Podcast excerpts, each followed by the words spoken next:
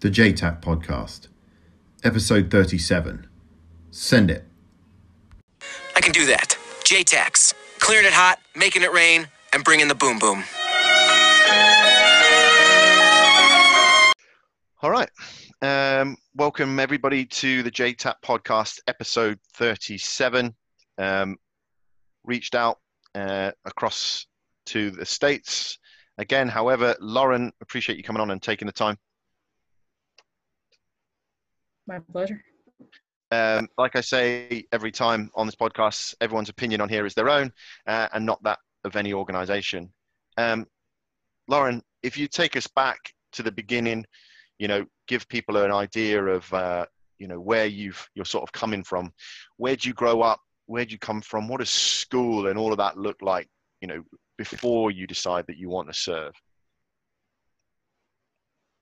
Definitely. Um, so I grew up in Central Florida. Um, standard like outdoorsy athletic kid um, and went direct to college at a high school. Um, i'm a pretty academic person. I'm kind of a nerd. Um, definitely into the sciences hardcore. Uh, so moving into college i was set up to do pretty well until i stopped having funding for college and ran out of loans that i could take. So that kind of changed what i saw my path rather than you know a four-year degree going on to graduate school trying to figure out my life through that now all of a sudden I needed to figure out how to pay for college and in the meantime find a job that I was passionate about.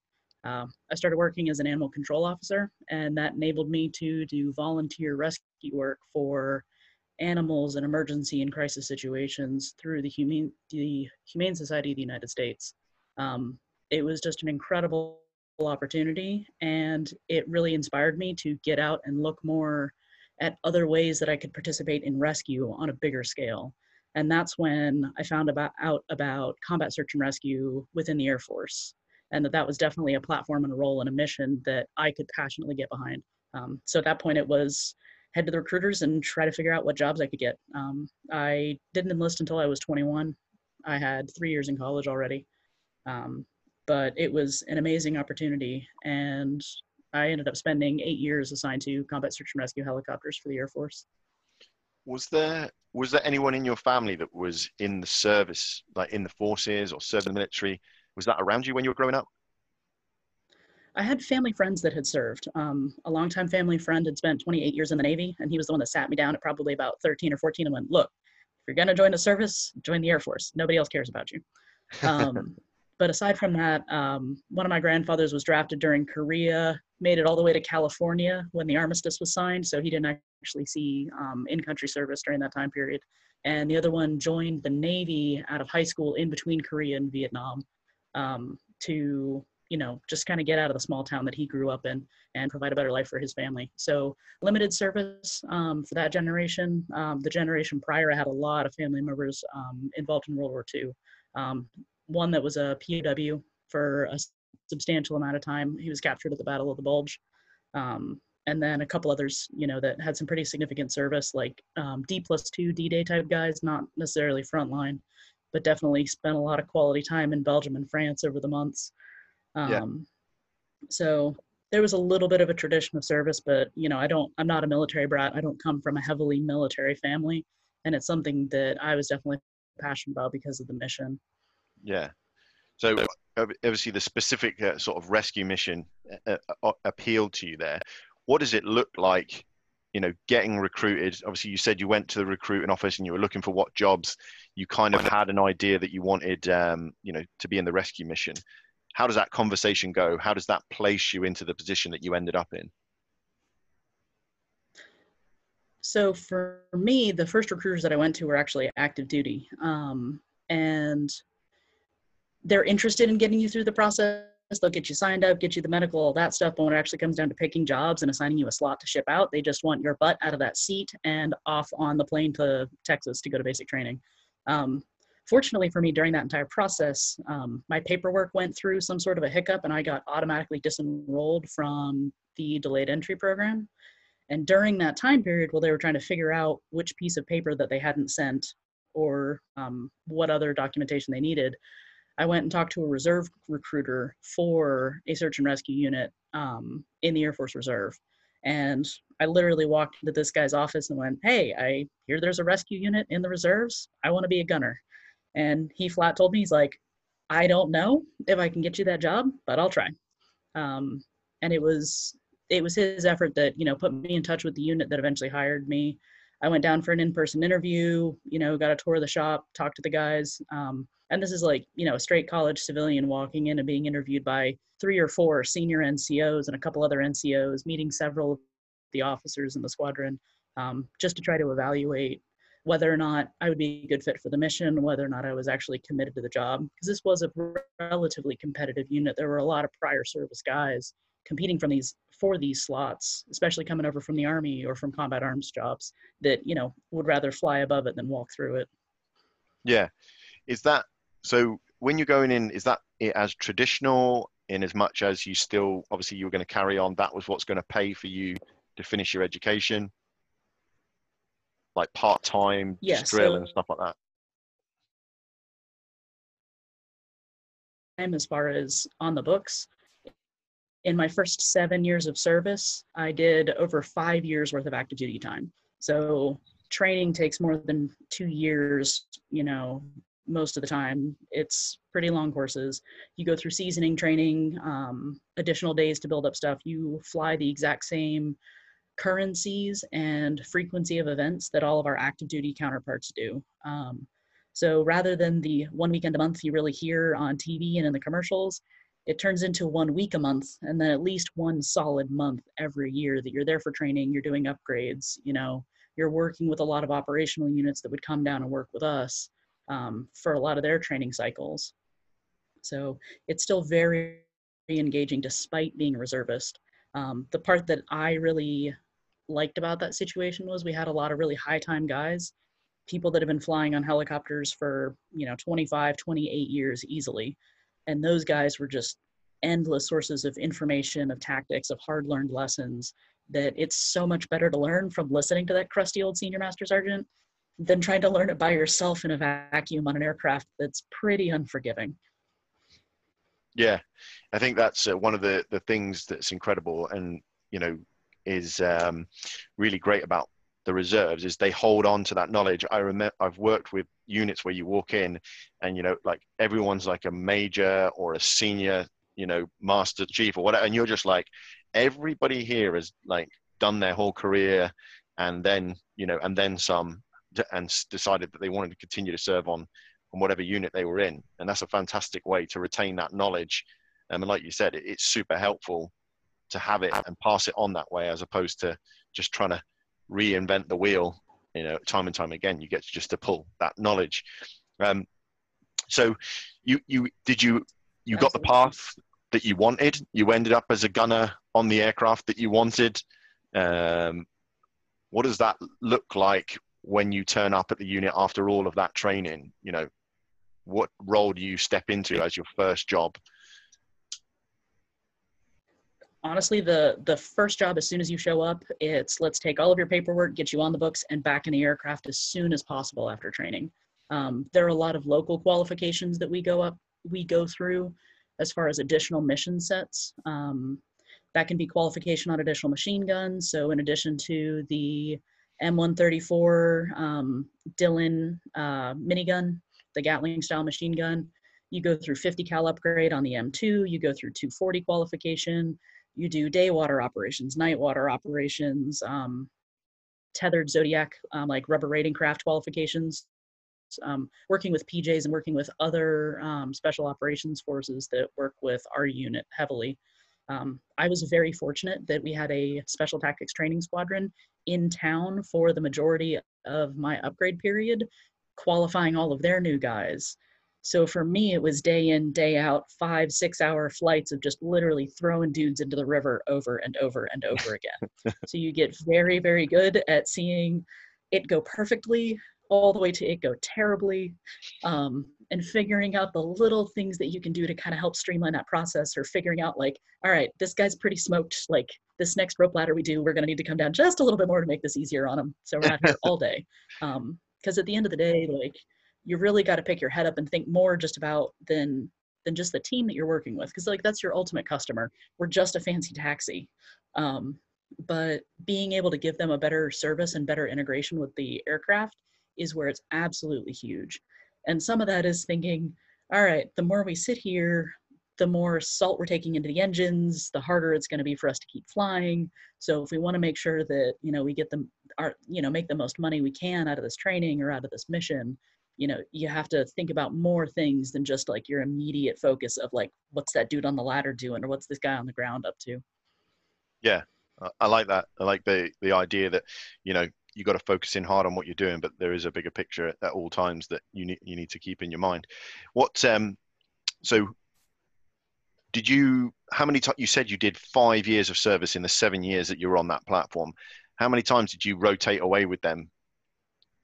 So I was probably in, I would say, three major like training rotations, um, and I did one uh, deployment to Afghanistan that was a little a little bit over four months. Uh, we were there for the winter of 2011 to 2012. Um, I tried to get another rotation with them um, to the Horn of Africa, but I ended up getting bumped by my own former supervisor. He wanted to go, so I mean, at that point, things were kind of slowing down. So it was people fighting to get to deploy uh, rather than people not wanting to go again. Um, and when it comes to a mission like rescue, like everybody's fighting to get out the door and go do the job downrange. Like that's what we want to do is we want to be there. We want to be the ultimate professionals. We want to support everybody that we possibly can. Yeah. Um, so it, it was a, it was a great opportunity. It was definitely uh, constantly engaging. And even on the years that we weren't deploying, it was all just prep for deployment. Um, if if you scale it where we spend about four months overseas, we spend about six months prior to that training for that four month deployment. Um, so we invest a lot of time into making sure that we are as proficient and highly trained and knowledgeable as humanly possible when it comes to the terrain, the conditions we'll face, um, what the tactics are on the ground we're going to come up against, and just what the overall picture is going to be once we're in country. Yeah, if you could uh, if you could go back and you know speak to your younger self who was you know trying to figure out money for college and this that and the other and, and give yourself three bits of advice um, you know for turning up day one uh, of your training what would those three bits of advice you'd give yourself be I think because I came into it with a little bit of college and a little bit of life experience, like I started off on good footing. And the biggest thing I would do is just reassure myself that you know you're going to have to go 110% you're going to have to put a lot of effort into it. And once you make up your mind on whatever that like you know end of the pitch goalpost is like you just got to put your shoulder into it and push through it. Um, so staying motivated staying focused staying in the books um, that's a huge part of it. Um, and i was fortunate being in the reserves with that like high level of experience that it was very easy for me to pick my coworkers brains and learn from all of their experience both when it came to the aircraft and the mission and when it came to personal stuff like keeping up with all of your medical documentation. Um, so when you retire you're not trying to figure it all out then. Um, if i could have told myself just to focus on that more think of more things to ask them you know you know never let five minutes go by where you don't have some sort of question for them or some sort of experience to glean off of them. Um, i was really lucky that a lot of the pilots that i flew with their instructors when they were brand new pups were the guys that had survived and come back from vietnam so they had a lot of really like beaten into them solid combat advice that they were then flying in, our, in Afghanistan and Iraq um, and all over the world. So just getting to pull as many of those stories and lessons learned and trying to apply them to bigger and bigger situations. Um, everybody thinks, you know, in a helicopter going into a brownout landing or into a firefight, that that's where it's the most dangerous. And yes, that is an alarming and slightly dangerous phase of flight. But there are so many little things and insidious things that sneak up on you and you're not necessarily paying attention to because everything else seems fine. Um, you can still pay attention to that that risk awareness and risk knowledge um, to apply those like old school lessons learned to new things that are coming up because everything's going to change like humans are one of the best invasive species on the planet we do an awesome job at adapting to everything that we're given and that goes for both our side and whoever our adversary is. So just trying to take those lessons and, and look big picture with them. Yeah. Um, is there a funny story on the aircraft that sort of springs to mind?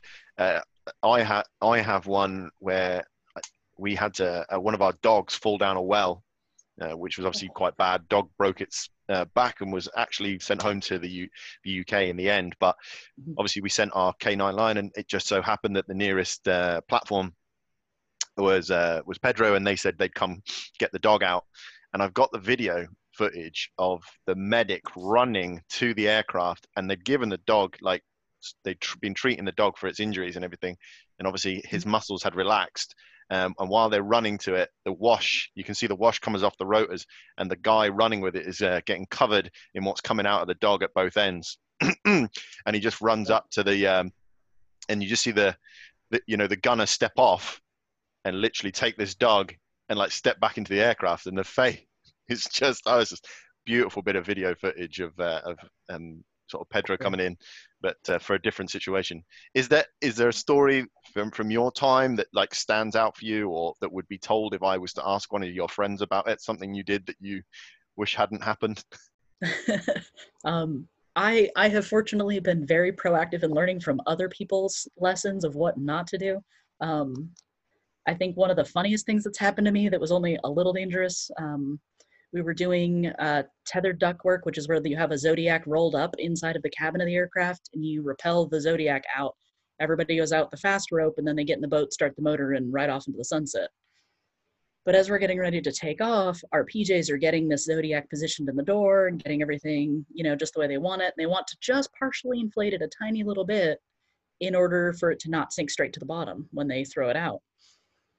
Well, the problem is the valve on the filler bottle wouldn't close again. So they couldn't stop the flow of air to this rapidly inflating Zodiac inside of a Black Hawk helicopter. So I'm watching a very experienced Master Sergeant PJ, you know, fumble around and try to, you know, figure all this stuff out. And he's working on it. I'm watching the straps get tighter and tighter and start creaking.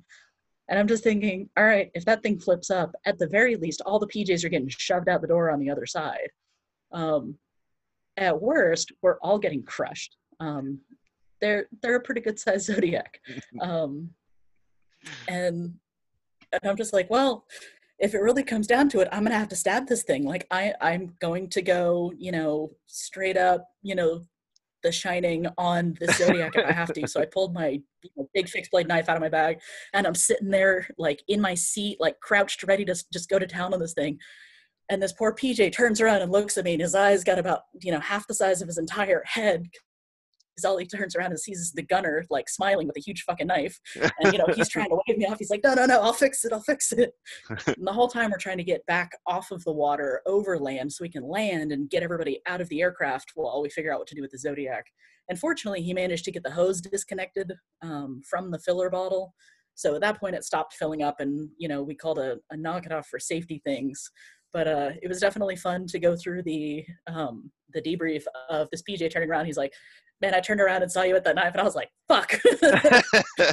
he couldn't tell what I was necessarily going to go for, but you know, try trying to be a good kid, you know, on my platform. Like, I don't want that thing to take out my entire team in the back. Like, that's my priority is keeping those guys in one piece. And even though it's training, like little things get serious so fast. Um, Yeah.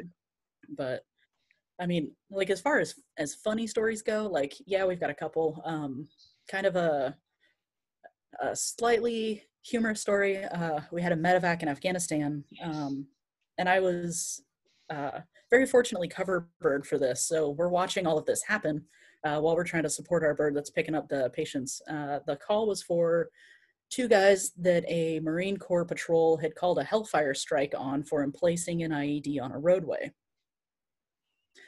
Somehow these guys had pulses after getting hit with Hellfire. um, so we come in and land to pick up these two guys, and it looked like something out of a Charlie Chaplin film because the bird lands and you're like waiting for movement to kind of start, and out up from this like berm or ditch next to this agricultural field pops a Marine with a wheelbarrow. And he runs like all the way up, teetering back and forth, like straight to the helicopter, straight to the door, and dumps this wheelbarrow that has one of the guys in it straight into the cabin. They said it was like a tidal wave, just inside out Taliban guy coming out of that wheelbarrow. I tell you Um, what, sometimes you've got to make do, right? yeah. Um, One man and, who's and they're relaying all this stuff over the radio for us, and we're watching it all happen. And I'm like, where did they find a wheelbarrow in Afghanistan? Just bizarre. Um, so yeah, we we went and picked up the second guy that got hit. Fortunately, they hadn't found a second wheelbarrow, so he was just on a stretcher. But uh, Yeah. yeah, it was a it was a little bit of good work for them. Maybe not the most accurate Hellfire strike ever, or at least these guys got got super lucky. Um, maybe not completely lucky, but uh, yeah, the wheelbarrow medevac was Yeah. definitely an interesting one.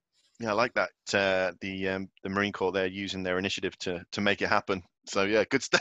Good Oh stuff. yeah, so I'm sure it was entertaining to watch.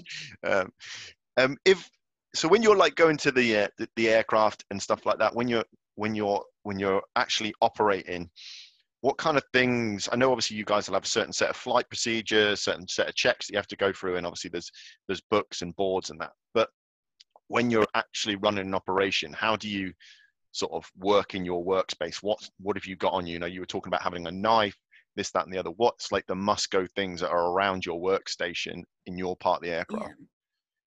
So a lot of what we do, and this is like aircrew almost breeds OCD. So we build what we call our nest, where all of our equipment is located every single time that we fly. And in combat, you just add on a couple more layers of things to that. Um, so for me, if I'm like sitting in my window, I'm fully kitted up. I've got my flight helmet on. I've got some sort of a neck wrap on to try to help fight the dust a little bit. Um, you know, body armor loaded down um, with, you know, extra water, all of my ammo. Like that's all on my person. I'm not relying on a bug out bag for that. Um, hanging up right inside my window is my M4. Um, and then next to that, on the back of the pilot that I sit behind, hanging on that seat, is my go bag. Um, so that's got all of my extra other fun stuff that I might need. Um, so usually a couple of like nice arm stretches of extra 762 ammo just kind of shoved in there because we would fly in country with the uh, minigun, which is a 762 um, machine gun. And then our ground egress weapon was also an M240 Bravo. So having a little bit of extra ammo just in case was always kind of a nice thing to, to have on hand and not try to scrounge for depending on what condition the aircraft was if we did crash. Um, you know, on that bag, I usually had a large fixed blade knife, um, something that was big enough that if I needed to try to punch through the skin of an aircraft, I could do that um, and actually get some purchase on it. Um, the one I carry in particular is a large bench, uh, Benchmade.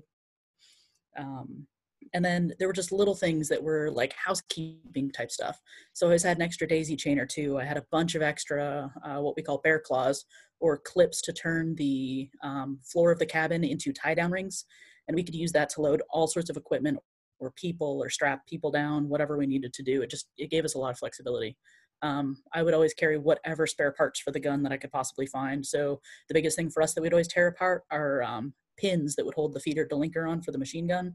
So I think I had three of those pins when I was flying in combat. Just that the last thing I'd want to do is my gun be hard bent because that little tiny pin just got the guts ripped out of it. Um, and then you know extra water, spare pair of socks just in case, a lot of med kit. Um, I think I probably had four or five tourniquets on just my personal stuff.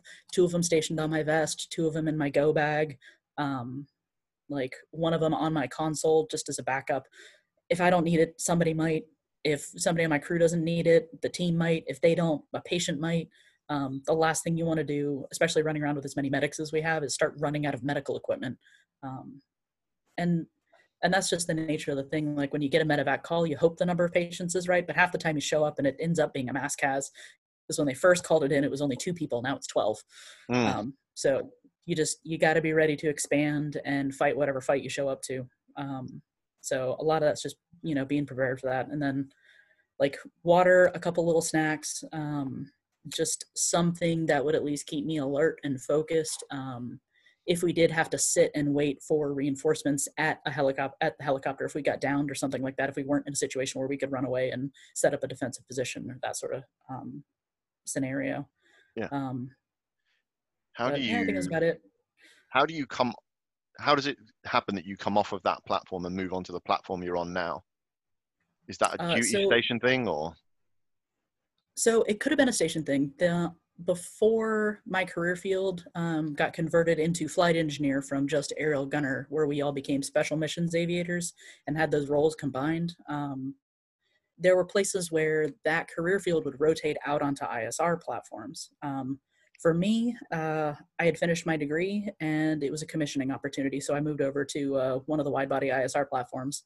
Um, and what I was really hoping for in that situation was I could take all of my tactical experience, all of my operational experience, and move that to a much bigger umbrella of oversight and be able to take all of that situational awareness that I have and give people relevant information in a timely fashion that they don't have access to otherwise, you know, before or when they need it, um, to try to like help lay down information about what they're expecting or, you know, give an aircraft an egress direction where there's not a threat or not activity, you know, to be able to keep an eye on a compound that a team's going in to do a mission on.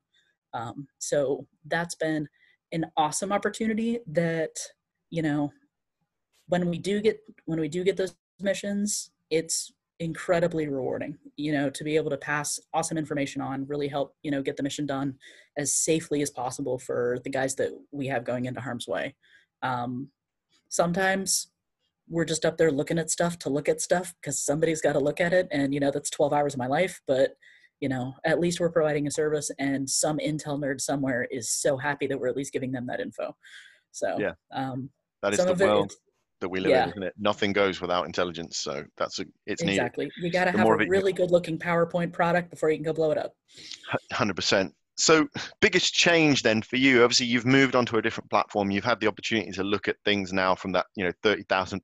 Oh, excuse sort of like the analogy, but that thirty thousand feet perspective back at that. What's the biggest change that you've seen in your time?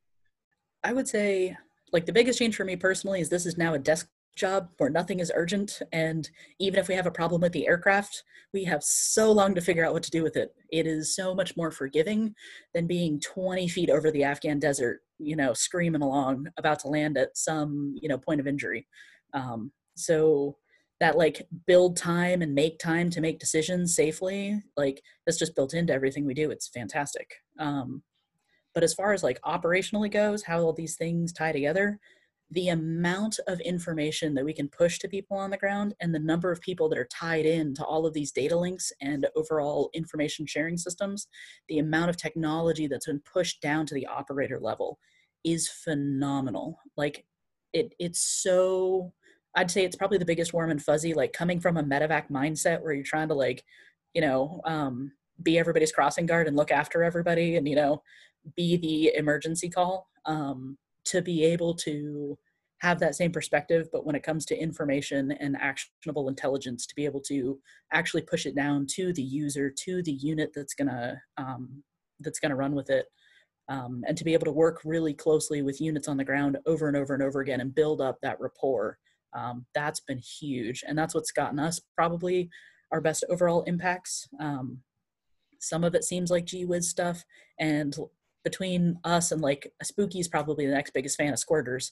Um, but i've seen in a lot of operational situations that it's not always the squirters. Sometimes it's the people that show up to the incident after it's happened trying to check on what's happened. Those are the guys who are like all right this is who we need to watch because they, they weren't in the compound but they have some sort of vested interest in it. So we've done a lot of like really cool cross cue level work to try to build that intel picture and expand that spider web of knowledge of things that can then go out and be actioned on at a later date. Yeah. Um, couple of sort of uh, more light-hearted stuff. I- don't know how much you've listened to the podcast, but you know, we basically, um, you know, JTACs fueling themselves on on black coffee and whiskey is a is kind of a standing joke that comes up when you're obviously spending long days at work. Are you a, are you a coffee snob, or are you a a, a- a mint tea kind of girl? I don't know. So this is where I'm kind of like a, a little bit of a unicorn in the field. I actually don't drink, and I never developed a taste for coffee. Ah, Um, okay. so somehow um, I've managed to survive now 13 years in the military like that. Um, I, I like to joke that I'm exclusively powered by hate and duct tape, um, but but I do like tea, um, and you know otherwise it's just you know whatever weird boxed drink in whatever foreign country doesn't taste like total garbage, like juice, milk, tea, you know whatever, like you know Connex, you know bottled water that's been sitting there since Desert Storm. Take a pick. yeah, tastes like a swimming pool. That's all I remember from drinking water out there. It's like, Yeah. where did you make this water? Um, so sort of last thing I always do with everybody is I do the sort of desert island thing. If I was going to put you on a desert island, what you know, what three items would you take with you to the desert island to be able to still function in your role and obviously live a, a, a life on a desert island? That's a good one. Um, hmm. I mean the basic the basic things that you want um, as far as like multi-purpose goes, I would love one of those like huge industrial like commercial sized tarps that I could then segment off into different things because that's that's shade, that's shelter, that's containers for water. You can make a really crappy solar still out of it.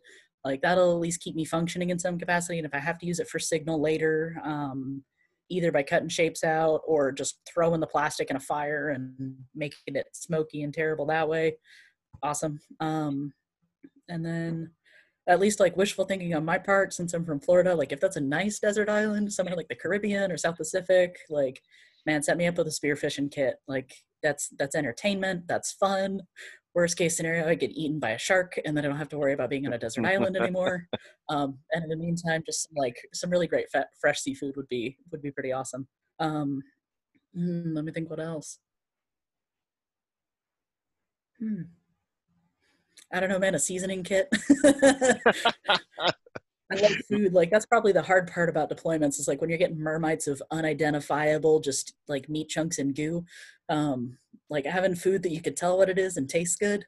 Oh, that's the real treat. Um, so yeah, some sort of backup food or seasoning or just you know something to kind of make it more exciting. I'm gonna. What's your What's the one seasoning? I guess like for me, I, I guess pepper is is the go-to because it's the one that makes everything else work. But what would you Oh, have? garlic.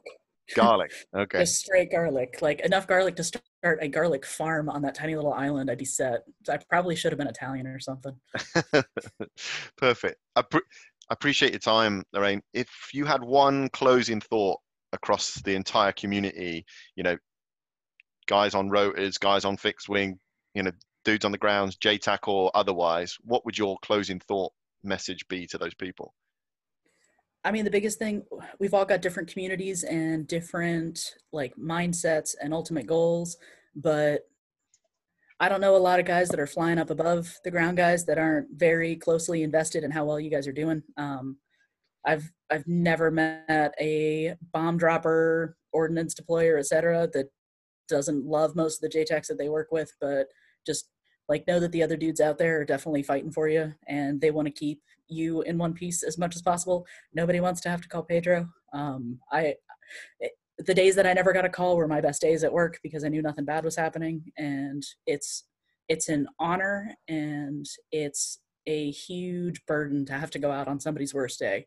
But you do the best job you can and you try to help them as much as possible. But you know, know that everybody else there is out there to fight and support and give everything we can to the dudes that are on the ground seriously in harm's way. Um, like that's the ultimate goal. Like whether it's ISR, helos, you know, pointy nose guys, that's what we're all focused on. Roger that. I think uh, the stronger message that keeps coming through on all of these is that we're stronger together. You know, we only function when we're all working in, you know, pulling together in the same direction. Um, Absolutely, and that's that's U.S. coalition, the whole nine yards. Like everybody's out there. Like we're all on one side. Roger that. Thank you for your time. No, I appreciate it. Thank you, and I appreciate you taking the time to listen. All our podcasts sit on the Nine Foot Night Killer Collective, Soul Feed, Forge Not Made, and the JTAC podcast. Take some time, maybe listen to one of the other podcast series that you're not listening to, and give us your feedback.